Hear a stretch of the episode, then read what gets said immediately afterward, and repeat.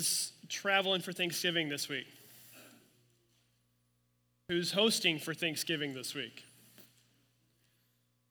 Who's just uh, going to sit at home and watch a football game? Depending who's playing, uh, that may be easier. It may not be. I don't know. Hey, we're glad that you're uh, you're here with us today. Uh, glad you can make it in if you're here in person. If you're joining us online, we're we're honored that you uh, are here with us as we get ready to wrap up uh, the, the series today. Next week, we're starting a new one. Uh, it's a Christmas-themed series called A Low-Key Christmas. And uh, uh, we're going to start off just kind of talking about what Christmas really, the focus is all about, and specifically what it shouldn't be all about. So don't miss that. We're going to kick that off next Sunday. Uh, but today we are wrapping up this series. And, and to start uh, this morning, before we even dive into the final question that we're going to look at, I want to just ask you a different question. Why do you serve? I know so many of you serve in a variety of capacities. And the question is, why do you serve? Maybe it's uh, the way you serve your community. You serve in the, the P T O at school, or you help coach the youth sports team. Maybe you, you coach your kids' uh, soccer teams and serve the, the other kids on the team by being there with your time. Uh, or, or maybe you serve in, in, and help with an H O A board and, and help get activities for families to do. Maybe you served your country. Last week, Brad uh, recognized the veterans on, on Veterans Day weekend. Uh, why did you serve? Was it this sense of duty? Was it, uh, you know, wanting to protect freedom? Was it maybe wanting to uh, defend the little guy? You know, again, why, why do you serve? Maybe you serve the church. Why do you serve the church? Is it to spread the gospel? Is it to uh, grow the kingdom? Is it to reach the lost? Why do you serve? Maybe another way of asking is, is whatever you do and, and however you serve, what's your motivation for serving? Again, today we're going to wrap up this series called Questions That Jesus Asked by looking at one of the final questions he asked. In fact, if you read through the gospel uh, narratives, there's only one other time after this that he asks a question, and it's in the same conversation. Just a, a few minutes later, he asks another question twice that, that is kind of emphasizing a conversation that he's having, but this is one of the final questions that he asks in, in the, the gospel accounts. It takes place kind of a few days before, or sorry, a few days after the resurrection. And we've kind of shifted from the Jerusalem area where the crucifixion happened, where he was buried, where he resurrected. All this is taking place back up in Galilee now. The, the disciples have returned home, and after everything that's happened, they're really not sure what's going on, so they go back to what they know. They go back to fishing. And while they're fishing, They're, it says they're in their boat about one hundred yards off the shore, and Jesus shows up on the shore of the Sea of Galilee. They don't recognize him at first. He had a little bit of a different appearance uh, at, at this time, but uh, he asks them a question. Have you caught anything? That's not the question we're talking about today, by the way, because uh, that would be a very appropriate question if any of you have ever gone fishing with me. It's, have you caught anything? And the answer is a resounding no. But he asks them, have you caught anything? And they say, no, we haven't. And he gives them this wonderful fishing advice. Hey, throw your nets on the other side of the boat, because that five feet is going to make all the difference in the world, right? And sure enough, it does. They they fill their nets with fish, and they bring them back to the shore, and, and there was almost too many to count. But when they get back to the shore, he's prepared a breakfast for them. And it's really interesting the way it's worded in John chapter twenty-one. Starting in verse nine, it says, when they got out on the land, they saw a charcoal fire in place, with fish laid out on it and bread. A lot of symbolism here when you look at this. First off, the fish and the bread, that calls back to when Jesus fed the multitudes, when he fed the five thousand with fish and bread. And he showed them in that miracle that he was more than they could ever hope for, more than they could ever want. He was more than enough. And so that kind of calls back here to these disciples who are still trying to figure out exactly what's going on now. But there's another detail here in the setting that's going to set up the question he's about to ask. Because notice where they're at. It says, there's a charcoal fire. You see that one other time in the entire Bible. In fact, the word that's in here for charcoal only shows up in the New Testament one other time. It was just a few days earlier. Just a few days earlier, maybe a week or so earlier, that we see another charcoal fire at play. John chapter eighteen, Jesus is in the house of Caiaphas. He's being questioned. He's been arrested.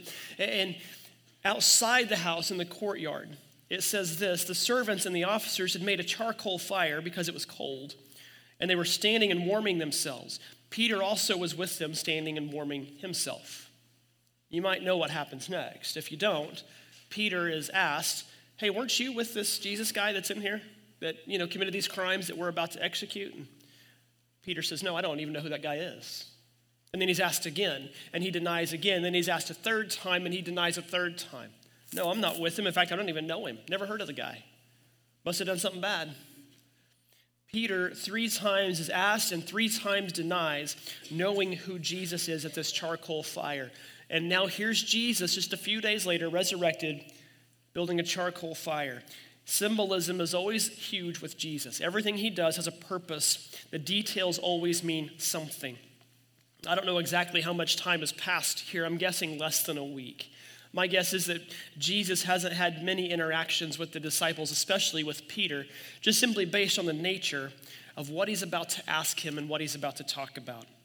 John chapter twenty-one, starting in verse fifteen, Jesus pulls Peter to the side, and I've just visualized that they kind of walk just a little ways away from the group, not completely away, but just far enough away where he can be a little bit private. And it says in verse fifteen, when they had finished eating, Jesus said to Simon Peter, Simon, son of John, do you love me more than these? Yes, Lord, he said, you know that I love you. Jesus said, feed my lambs.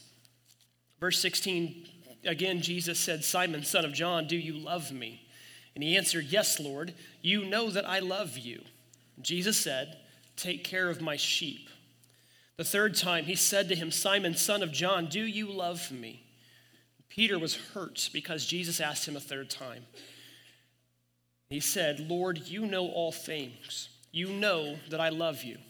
Jesus said, feed my sheep. Notice the repetition here. This isn't Jesus just asking something because he forgot that he asked it. I do that sometimes. I'm only forty-one. I will ask you a question multiple times because I've completely forgotten that I've asked you once before. I'm really not looking forward to the next couple of decades. From what I've been told, that only gets worse. No, that's not what he's doing here. Three times he asks him a very simple question. Three times Peter gives a very emphatic answer, and three times Jesus follows that up with a command. There's a lot going on here. Jesus, I think, is extending to Peter an invitation, an opportunity to, to, to be brought back in, not just as a follower, but as somebody who acknowledges publicly who he is. Somebody who's willing to acknowledge publicly that, that he does love Jesus, that he does want to be with Jesus. And again, I think it ties directly back to the fact that three times Peter was given the chance to publicly profess Jesus and wouldn't do it. After boasting and bragging that he loved Jesus more than anybody else and that he would never, ever betray him like the other disciples might, he turned right around and did it just a few hours later. Three times, and now here's Jesus again, three times. And you need to understand something about this culture. Jesus isn't just repeating this for our sake. He's not even just repeating it for the sake of repeating it. In this culture, when you repeated a question to some to somebody, or when you stated something and then stated it again, that showed it had valuable importance if you repeated it that second time. I do this with my kids a lot. I'll say something to them, tell them what I want them to do or tell them what I want them to understand. And their response back to me is, is really almost blank. So I'll say it again, like, no, you didn't hear me the first time clearly. So I'm going to say it again. And we do this. We'll repeat something a second time. There's value there.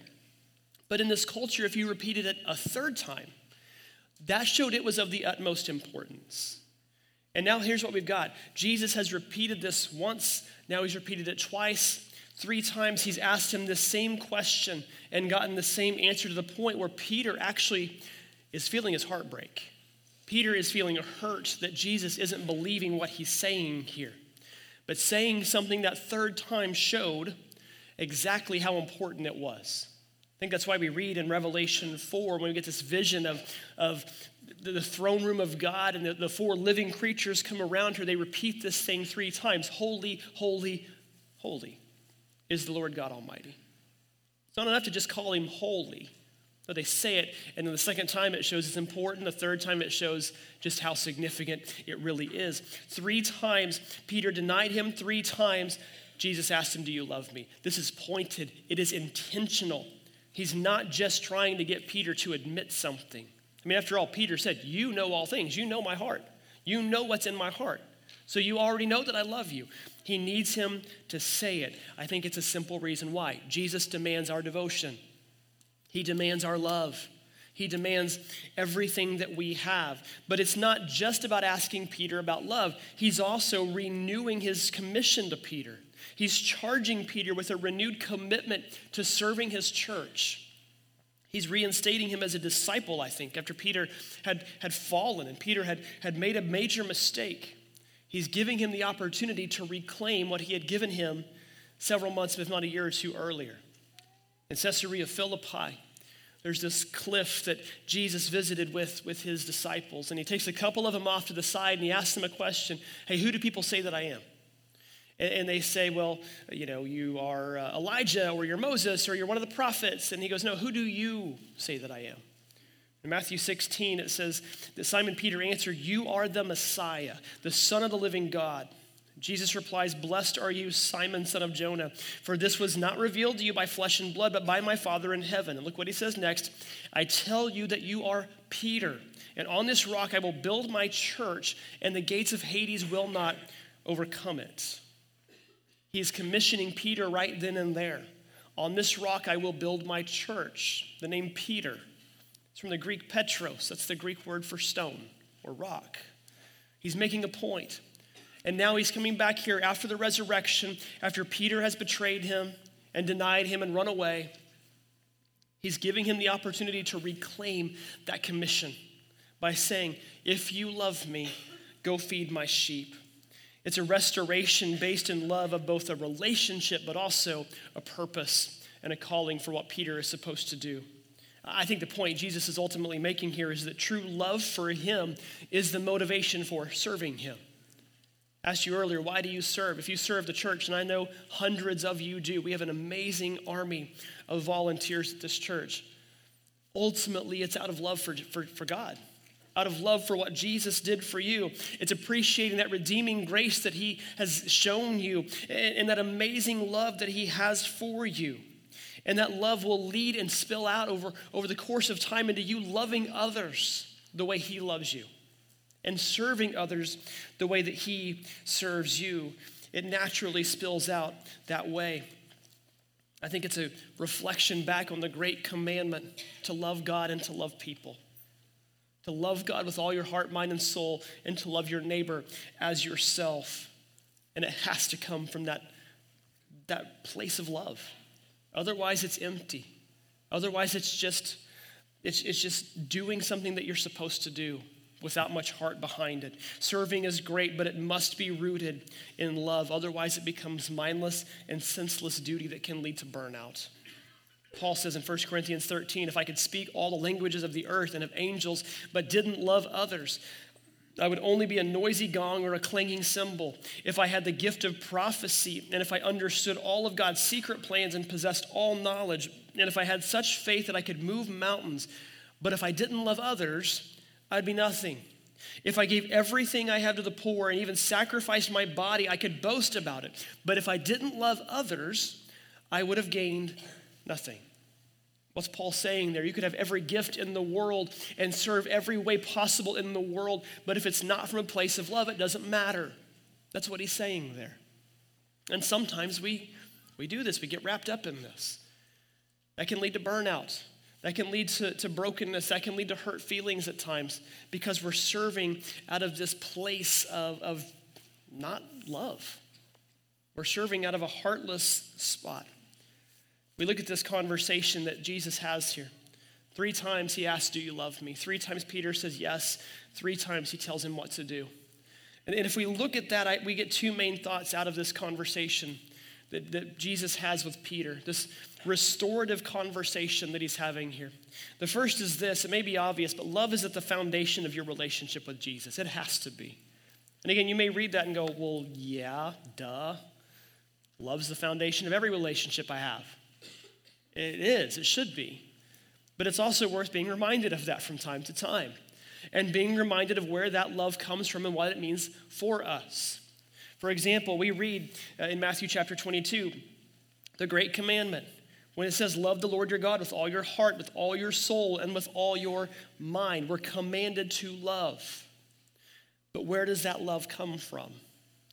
Well, John tells us in First John four, he says, we love because he first loved us. In other words, we aren't capable of love without the love of God first. God loved us before we existed. It says that before he knitted us together in our mother's womb, he knew us. He loved us. Parents, you understand this. You love your child before you even conceive that child. You've already got a love for that child that only grows as, as the, the child grows in the womb. And then as the child is born, there's immediately this love that is without condition for that child. And yet that child doesn't know how to love you back yet. You show that child love over the course of time. You show him or her what love looks like. You show him or her what love means. And that's similar here. We love because he first loved us. And the, the Bible shows time and time again how much he loved us. Like in Romans five, where it says he showed his great love for us by sending Christ to die for us while we were still sinners. I've said this before. That's a verse that I have a hard time wrapping my head around sometimes. Because while we were still lost and broken, while we were failing him, he sent Jesus to die on the cross for us. That's how much he loved us. And our love for him is rooted in that fact. It comes out of what his love for us means. It's a love that's greater than any of our mistakes or any of our shortcomings. It's a love that, that can take away the sin of the world. It's a love that is redeeming and restoring. And I think that's part of why Jesus asked Peter this question so many times here. Because you notice he's asking. He's not lecturing. He's not setting him down and telling him why he should love him so much.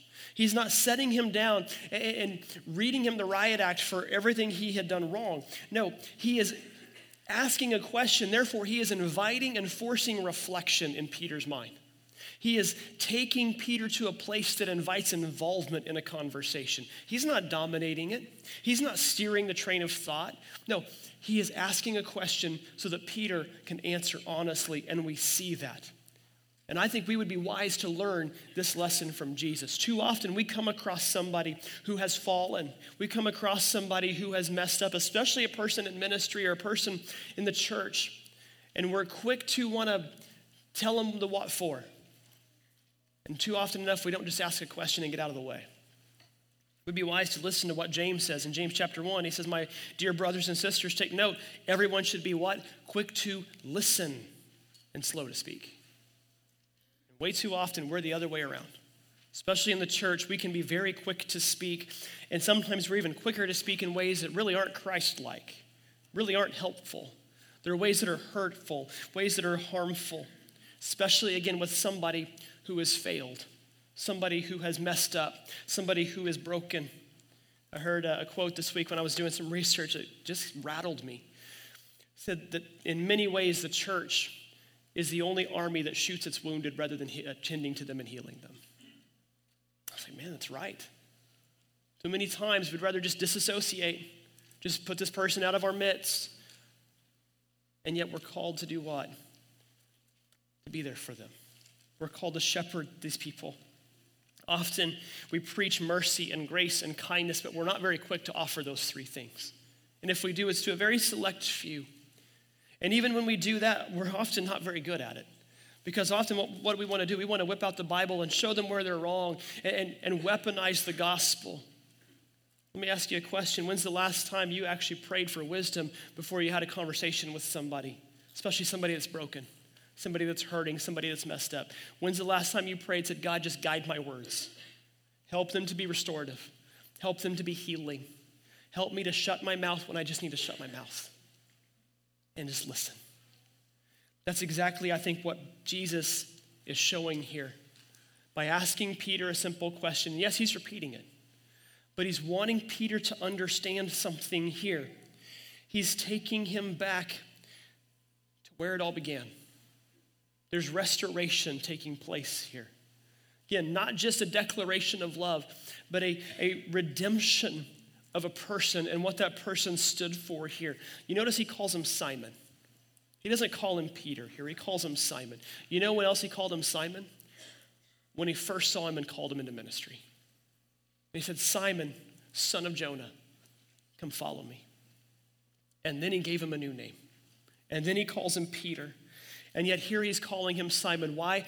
I think because he's calling him all over again. He's letting Peter hit the reset button. And, and he's, he's showing him something in all of this too. That love, yes, is, is, is key. But sometimes love might look different ways depending on where you're standing. There's a fun little word study here in this passage. There's actually two different Greek words that, that show up in this passage that are translated as love. There's several different Greek words for love, but there's two in this passage. The first is what Jesus uses the first two times he asks the question. It's the Greek word agapao. And that's where we get the word agape. Agapao is a divine love. It's the love God has for us, a love that is without condition, a love that can't be earned or deserved that we get anyway. And the first two times Jesus says, do you love me? It's agapao. Peter replies with something different. Peter replies with the word phileo. Phileo is a deep brotherly type of love. That's where we get the name Philadelphia, the city of brotherly love. Phileo is how Peter replies the first two times. So the third time, Jesus asks him, okay, do you phileo me? And Peter, again, cut to the heart, goes, I've been trying to tell you this. Yes, I do. Now, I say these words, and I'll kind of come back then and say, don't read too much into that either. Because it really doesn't mean, there, there's no contextual reason why we have two different Greek words here. Because John uses these words interchangeably throughout his gospel. And even in the, the love that God has for us, the love God has for the Son, the love that we're supposed to have for others, both of these words can be used interchangeably throughout the Gospels. But I think when we see this, I think maybe the, the thing we can get out of this is that this whole idea of agapao, this divine love, God's love for us, is something that we need in order to be able to have phileo for one another. We have to have God's love for us before we can have love for one another and love back towards him. Jesus is talking about this love, and he's bringing it to the focus by talking about Peter's love for him. And I think the reason here is he knew, he knew that, that Peter was grieved, because Peter had made a pretty big mistake here. Peter had made a big mistake in denying Jesus. And then Jesus is killed on the cross, and, and I think Peter knows, okay, you know what, I may have to live with this. That's the last thing I've said to him, is he's heard me deny him three times. And I have a feeling with Peter, as much as he was a proud, boastful person, a real gung-ho type of person, he's probably wearing this with some shame. And I think Jesus understands that. And I think that's what he's trying to do here, is force Peter to say out loud how much he loves him. Because he needs to work through that, that sin. He needs to work through that shame.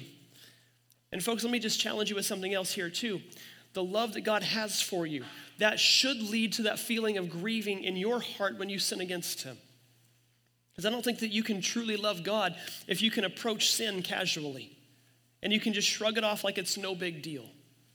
No, you need to reaffirm your love for, for him. The Bible says that if you confess your sin to him, he is faithful and just, and he will forgive you with a love that goes bigger than any sin you've committed. But he wants the reaffirmation. Restoration needs reaffirmation when it comes to his love. His love for us and your love for him is the root of that relationship with him. But it leads to something else too. Here's the second thought. If you do love Jesus, then we're called to take care of his sheep. We're called to lead his sheep. Because again, he asked the question three times. Peter answers it three times. And then Jesus replies with a command three times. He says, tend my lambs, then feed my sheep. And then he says, feed my lambs. You see two different words here, tend and feed. The first word, feed, it just simply means to nourish. It means to nourish somebody just like you would with your children when you feed them dinner at night or feed them breakfast in the morning. It's to give somebody a good proper diet. As a church, often when we talk about feeding somebody, it's usually through teaching. It's through sharing the word. Paul tells uh, Timothy, First Timothy chapter four, says, devote yourself to the public reading of scripture, to preaching, and to teaching. That's what we do here.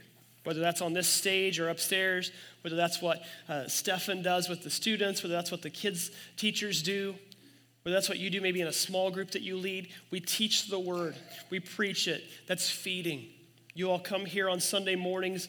We we we teach. We, we sing songs. We fellowship together. It kind of fills your cup back up so you can head out into the week. And that's one big aspect of ministry is feeding. But that's not the only aspect, and I don't know that it's the most important aspect, because he also says to tend my sheep. Tend means to shepherd.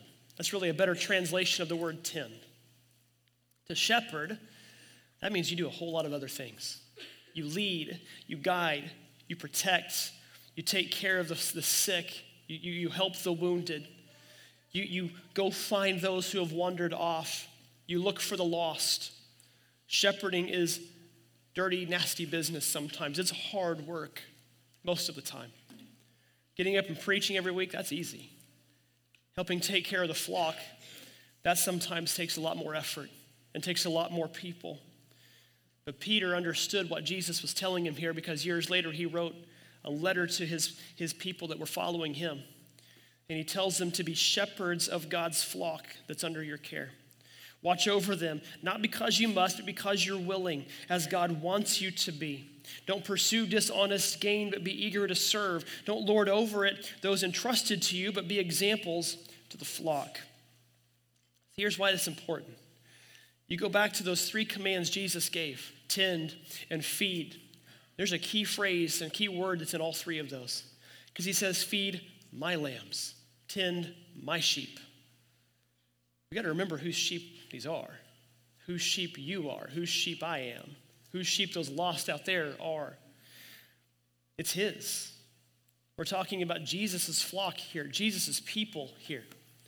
One thing I've admired about this church ever since I first heard of my interview process a few years ago, and, and then after getting here, having it reaffirmed to me, was just the mindset that Brad has always had.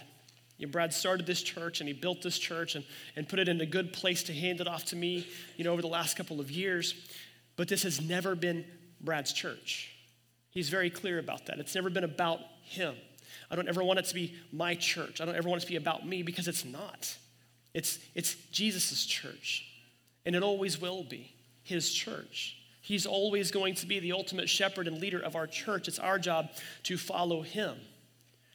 And sometimes what that means is I have to check myself, even though I'm in a position to, to call shots and make decisions. There's a lot of times where uh, I'm, I'm leading a staff meeting or an elders meeting, and I'll just say a simple prayer. God, regardless of what I think I want or anybody else at this table wants, we want to do what you want.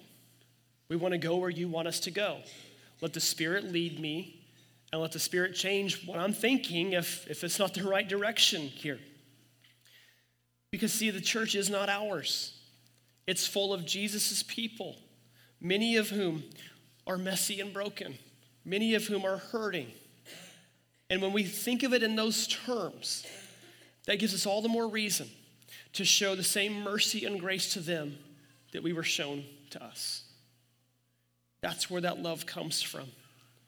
See, our church as a mission has two directions that it's supposed to go. Our mission is both inwardly and outwardly focused. And it has to always be both of those. It, it's not an either or. Some churches want to be an either or. It can't be.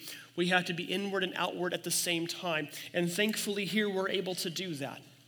Because there's many times in, in Scripture we read about taking care of the people within your flock that you've been entrusted to, that you have been, uh, been given to steward. But yet there's many other parts of Scripture and, and commissioning statements that were given to go out and find the lost as well too. That's where I, I love how our church is, is structured. Our ministry team model allows us to do both of these. We have so many teams that can be inwardly focused and, and put all of their, their time and care into the people of this church. Our service team, for example, our, our building and grounds team, our follow-up teams, our helping hands, our pastoral care teams, those all get to focus inwardly on our people and make sure that you all are being taken care of. And then we've got some that are almost exclusively outwardly focused, like our outreach team and our missions team, that their goal is to spread the word of Jesus, spread the name of Jesus locally and globally at the same time. And then we have some teams that get to do both. Our men's and our women's ministry, our, our youth and kids' ministries get to do this as well too. They get to kind of go in both directions with this. And, and it's it's so neat to see it all work together. And we've got so many other teams that I didn't I didn't mention just in rattling these off. Teams that are led by mostly volunteers who love Jesus so much that they want to serve him in his church by helping other people get to experience him on a deeper level. And I can tell you that, yes, we strive for excellence. We want to do these well. We want to show our, our community around us that, that we care enough about it to put a good effort in and to do things well. We strive for excellence on the stage, uh, in, in music and in, in message, in our small groups, that they're efficient and they run well and that people are filled. But we also have to remember that excellence is great, but that's not what matters the most. What matters most for Crossroads is that we humbly and honestly love others and love God the way he loved us as we're doing ministry. Our goal isn't ultimately excellence. It's humility and it's obedience and fulfilling a mission that we were given, a mission that was given to us out of love, because of love. And it's taking care of a flock that doesn't belong to us, that we have been entrusted with. This goes beyond, again, just our, our pastoral staff. We have seven of us on staff. We've got a great eldership. We've got great ministry team leaders, all of whom are, are just incredible servants. But it's more than just that group of people. It's all of you. If you call yourself a follower, you call yourself a Christian, you've already been given a commission, whether that's by us at this church or some other church. You were given that by God. You were given that by Jesus. And it's our job as a church to help you be able to do that. This, this ministry team model that we have here was founded based out of Ephesians chapter four, when Paul says that Christ himself gave the apostles, the prophets, the evangelists, the pastors — another word for pastors is shepherds — and teachers, to equip his people for works of service, so that the body of Christ may be built up until we all reach unity in the faith and all in the knowledge of the Son of God, and become mature, attaining to the whole measure of the fullness of Christ. So what's our purpose? Our purpose is to equip and empower you all to do ministry. I always say the job of a pastor is to work ourselves out of a job because we've we've brought up people around us to go help others. And I like what he says there: not just come to know Christ, but to become mature in Christ. Not just walking somebody to the baptistry, but walking with them after that too, so that they can become fully mature. Just like when we raise our kids, we don't just one day see them off and say, oh, see you later. You know, I'm forty-one, my dad still calls and gives me advice from time to time. Why? Because there's still a lot of things I need to know about the world. There's still a lot of things I need to know about fatherhood, about being a husband. There's still a lot of things I just need to know, period. And probably will be that way until God calls me home someday. That's what we're called to do as a church. If you love him, feed his sheep. Tend his flock. Get involved with the church here. See, I think that loving Jesus and serving him through his church, it's, it's interrelated. Uh, you've heard me say this before many times: church is not a spectator sport. If I go to the Chiefs game tomorrow night, or one of you guys go to the Chiefs game tomorrow night, very, very good chance they're not going to call us down on the field to play. I hope not. If they do, something really bad has happened, okay? I got to go to several uh, Sporting K C games this year. Got to go to a few Royals games this year. Never once did they ask me to come down and play. I was starting to take it personal. No, they're not going to. Why? Because that's a spectator sport. I'm there to watch. That's not church. Church is not a spectator sport. We don't want you to be spectators. We want you to be participants. Not because it makes my job easier, because it serves the kingdom of God. That goes beyond just Crossroads Christian Church. It goes to the church globally. And you may be sitting there going, well, that's great, but I'm not really qualified for ministry. I didn't go to Bible college. I can't spout Bible verses off the top of my head. Somebody might say something and I don't have an answer. Can I tell you a little secret here? I don't either most of the time. I don't have an answer most of the time. I can't spout a Bible verse off the top of my head most of the time. Brad Fangman can do that. It makes me sick, because it makes me look really bad by comparison, okay? No, I, I will always say the secret I have, my, my, my secret I have when it comes to building a lesson, building a sermon, is that Google is my friend. Because sometimes I've just forgotten, okay, where exactly is this verse? It's okay. Don't think you've got to be qualified. God doesn't call the qualified, he qualifies the call. He's put it on your life. And here's the thing you need to understand. We're all not qualified for certain parts of ministry. There's a reason I'm not leading you in singing every week. Not exactly qualified for that, okay? And I can hear you all when I'm backstage here. Many of you aren't qualified for that either, okay? It's a joyous noise to God, not always to us. Keep singing. I, we love it. Don't get me wrong. But here's the thing. You're qualified for something. And most likely you're qualified for something I'm not. You're qualified to serve in an, an area of ministry that none of us on staff are. Maybe you've got a story that, that led you to where you're at today that, that I don't have. You can reach people in a way I'll never be able to. Use that. Use that for the kingdom. Use that for the church. Because if you're willing and able, God can and will use you. But do it humbly. Do it with grace and mercy.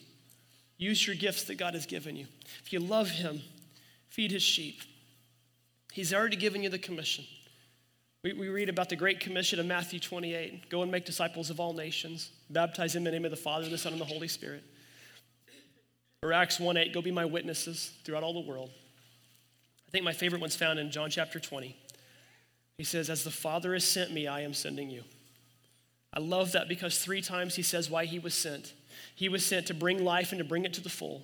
He was sent to serve others. And he was sent to seek and save the lost.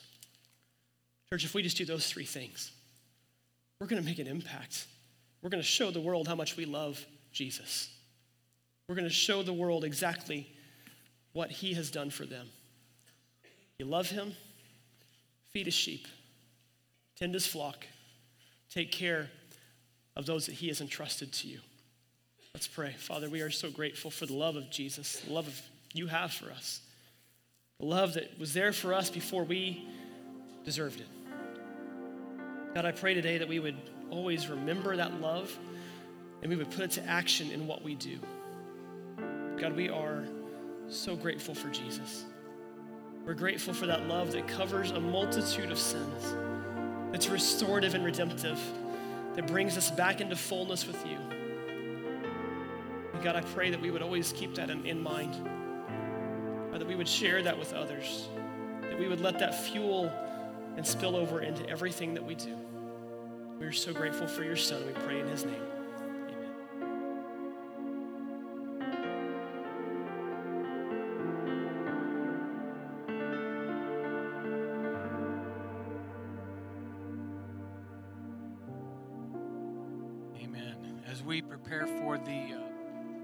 Communion time. I was praying about this on Friday because I, I wanted to share the uh, kind of the prep for this, and it's interesting how that works. And I had gotten an email from you know our friend Amy Savan uh, wanting us to do a song, and I thought, okay, I'll, I'll listen to this song. And as I started listening, it's by Rhett Walker. I'm going, ooh, this, this has some really cool words. And then as I printed it to look at the, the lyrics, I'm like, this is a, this is a communion song. It really is. So let me read. See, he starts off with a verse. It says, I heard the preacher talking about three wooden crosses up on a hill for everyone to see. Two sinners on the outside couldn't save themselves if they tried. All I can think is, man, that sounds like me. Then the chorus comes in and says, I've been the one on the left, full of guilt and regret, long gone on the wrong side of living.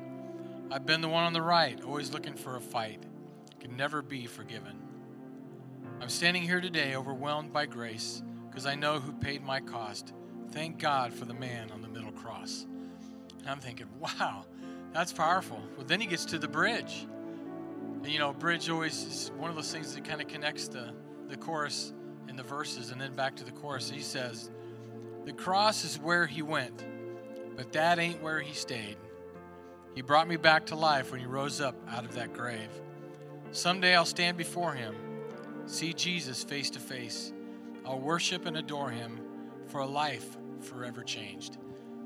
It's amazing how a song can speak to you in so many ways, tell you the truth about Jesus Christ and what he did. He went on a cross, he shed his blood for me to change a life forever changed.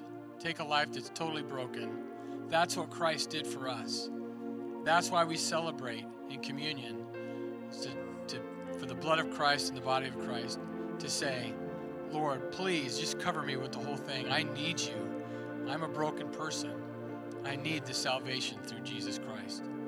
So let's pray. Father, thank you, Lord, for what these words mean. Father, not as a song, but as a communion, as a as a, as we partake of this, that these speak to our hearts for the gift that your Son gave us. Thank you so much as we partake together in Jesus' name. Amen.